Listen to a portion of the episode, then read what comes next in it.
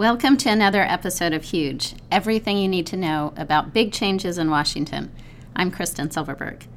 It's the start of a new year, and Congress has returned to D.C. facing many of the same issues they left on the table last month. Looming over existing issues, like the fate of Dreamers and long term government funding, are the midterm elections in November, which creates a challenging outlook for 2018.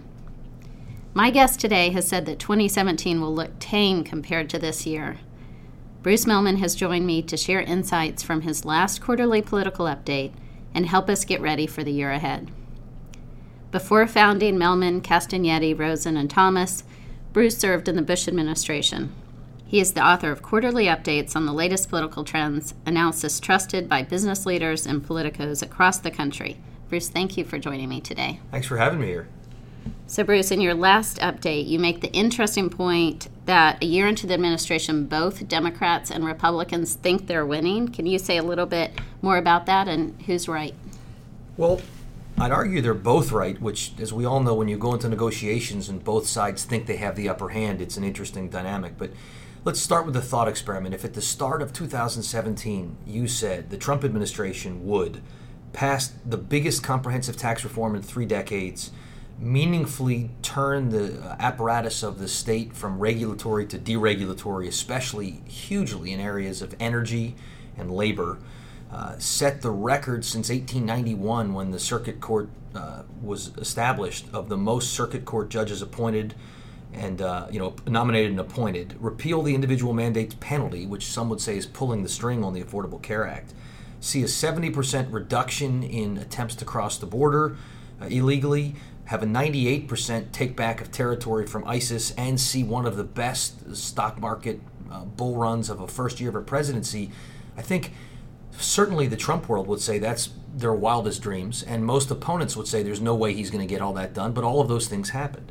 At the same time, for the opponents, if you were to say at the end of this first year, he, the president, will have the lowest overall approval rating of any president in modern since they've been doing polling uh, at the end of their first year would have had only one real legislative accomplishment.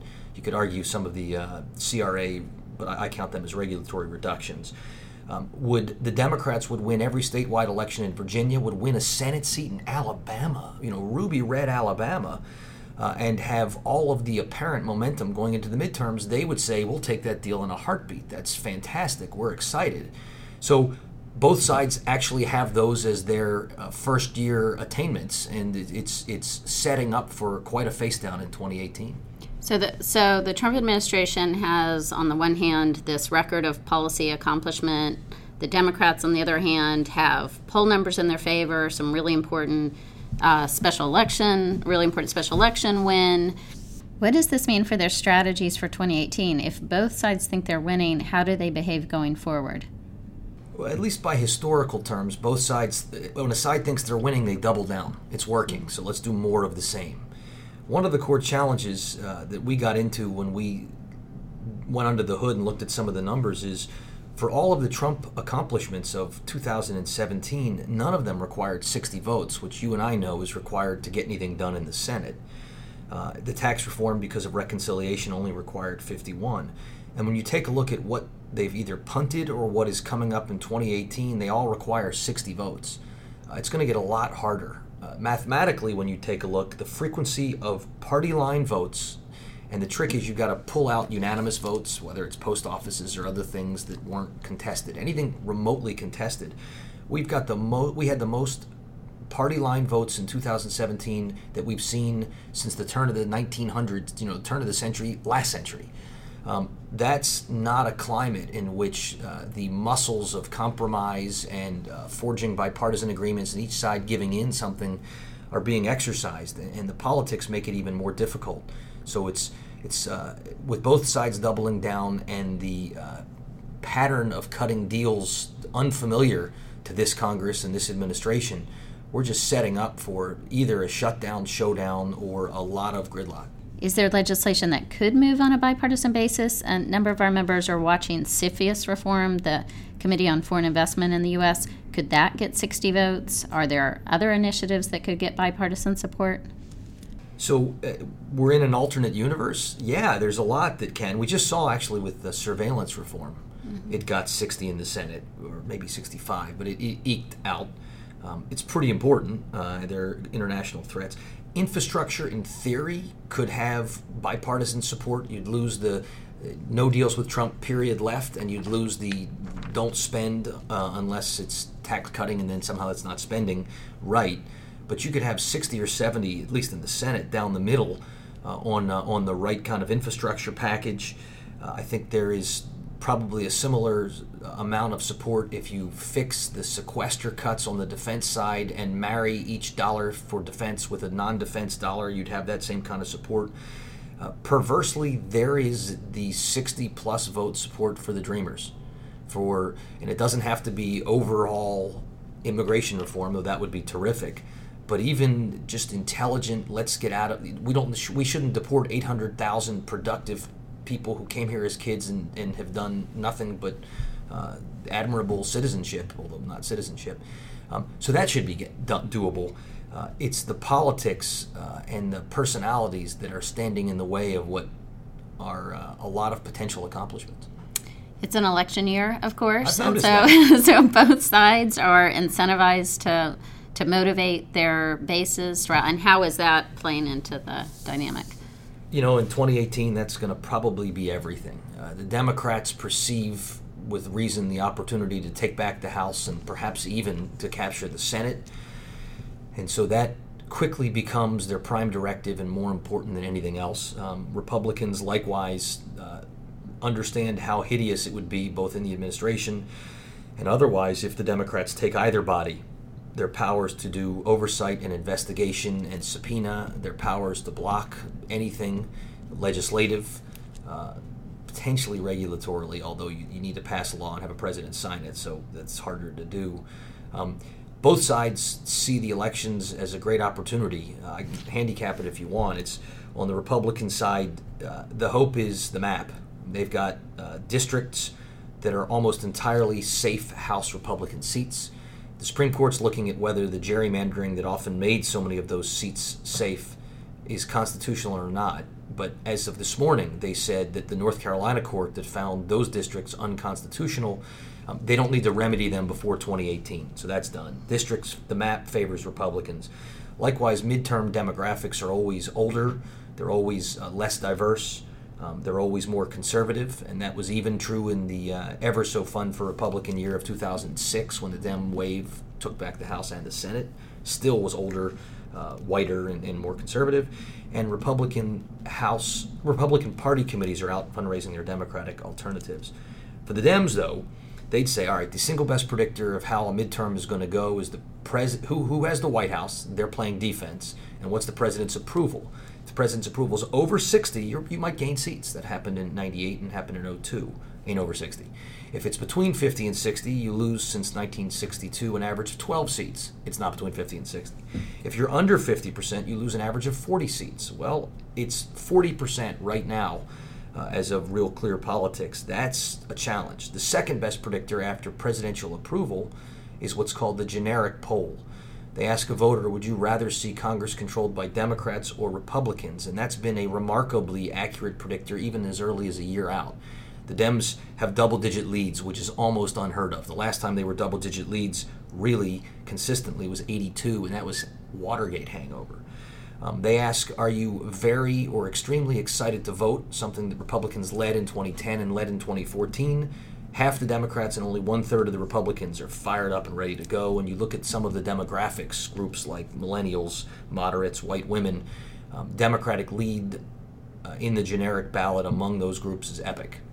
So when you balance that out, on the one hand, Democrats have to defend more seats, um, the Republicans have more money, they may have a better demographic in terms of the midterm voter, but on the other hand, Democrats say the president has terrible approval ratings, and history says that we're going to pick up a lot of seats. When you bounce that out, do you think the House could flip?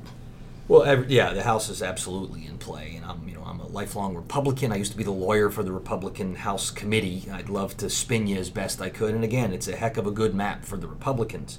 But we're seeing Uh, I think we're going to see the most retirements since 1992, and that's not a bold prediction. I think we only need three more, and we've hit that number. Uh, and maybe the most since World War II. That remains to be seen. Perhaps how that sexual harassment, uh, Me Too scandal thing plays out on the Hill.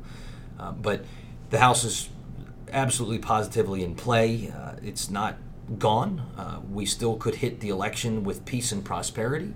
Uh, voters are generally frustrated with Washington and the way Washington is, and part of the Trump appeal has always been to blow up the uh, the uh, kind of elite establishment uh, elements of Washington, and that plays pretty good in a lot of the districts in question. So there's an argument to be made for Republicans, but if you or I were told you have to sit down and play a hand of cards, you'd play the Dems' hand in the House. The Senate's, boy, it's really hard to see. The map there is the one where it's uh, 25 Dem seats being defended, 10 of which Trump won. Only eight seat Republican seats being defended, only one of which Hillary Clinton won, Nevada. Um, it's uh, there's just a lot of Dems who are at high risk, you know, in seats that Donald Trump won by uh, 10, 20, 30 percent in places like North Dakota. Um, that all said, the history, you know, I'm a history guy. You go back in history and you say, when your party holds the White House, you are 80.5% likely to get reelected as a Senate incumbent. When your party is not holding the White House, you are 96.5% likely to get reelected as an incumbent senator. Uh, I'm sure uh, Joe Donnelly and some of those guys take comfort in that because otherwise they're in tough seats. So, so play this out. Let's just say, hypothetically, Democrats take the House, but Republicans hold the Senate. So, what does this mean? You've pointed out earlier that Congress has subpoena powers, they can launch investigations, and we certainly expect the Democrats to do that. What else would that mean for, for example, the policy agenda going forward? You know, it would mean a couple of different things. First, the oversight, investigation, the energy uh, among the base to impeach the president for something. You know, I'm not sure they've they haven't found a uh, high crime and misdemeanor, but they so personally despise the guy that they're turning a lot of uh, complaints, and of course, the Mueller Commission may give them uh, more uh, more rational ammo to shoot with. Um, whether the unruly House, if led by Nancy Pelosi or other leader in the Democrats, heading to the reelection, could focus their minds long enough to cut deals remains to be seen. Um, uh, I think a, a Chuck Schumer led Senate with a very narrow majority, one could envision that environment being not dissimilar from 1995, where recall uh, Bill Clinton uh, had been uh, had had lost the House and lost the Senate. You had Republicans coming in sweeping clean with the contract on America, and then Bill Clinton pivoted to the center. You know, and Clinton was uh, less of an ideologue. He was not a progressive. He was a so-called New Democrat, uh, and he decided things that he previously was against, he was willing to be for because it was politically expedient. That certainly fits everything we think we know about Donald Trump's ideology, Donald Trump's you know art of the deal type philosophy. Uh, the challenge may be that I'm not sure a Pelosi or other Dem-led House with Donald Trump as the president uh, is ha- has a base willing to see uh, compromises, even if they get 60% of what they want compromises with this president. I think post Charlottesville, it's so poisonous. In the meantime, we're seeing a lot of departures from the Trump administration, and what you, what's the implication of that? Well, uh, it's uh, it's disruptive. Uh, it's churn. Just when you know who you think you're supposed to be dealing with, they are departing. Um, the numbers were pretty extraordinary when you take a look at the White House top staff turnover in the first year. Um, Reagan had been at 17%, which had been the modern high. Bill Clinton 11, George W 6%, Barack Obama 9%. Donald Trump was 34%. Uh, every one of those presidents that I've mentioned previously saw more turnover in year two, which you know you were in the White House at a very high level. It's not the easiest job if you want to have I don't know a life, a family, or sanity. It's just it burn, staff works so hard it burns you out. Uh, and what that means is the continuity to work on policy issues, to, to uh, see an idea from concept to uh, proposal all the way through is just really hard. And these things don't happen in, in three month cycles, they happen often in three year cycles. So, for business dealing with the administration, one thing we've already found is you need to not, there's not one go to person. Uh, you don't go to see Bob Zoellick or, or Rob Portman to deal with a Bush, trade Bush, issue. Bush administration. Yeah, and Bush employees, administration veterans, right? These days, There are the so-called globalists. There are the so-called economic nationalists. There are the sort of the ex-Democrat family folks. You go and see everybody um, with an all of the above strategy. Uh, it's if you change all of the faces and all of the seats, you still have to go see all of the above, but uh, it's uh, a bit of a new conversation instead of a continu- continuation of the conversation you'd had last year. That's great advice and super insights for our members. So thanks so much for joining today. Thanks for having me.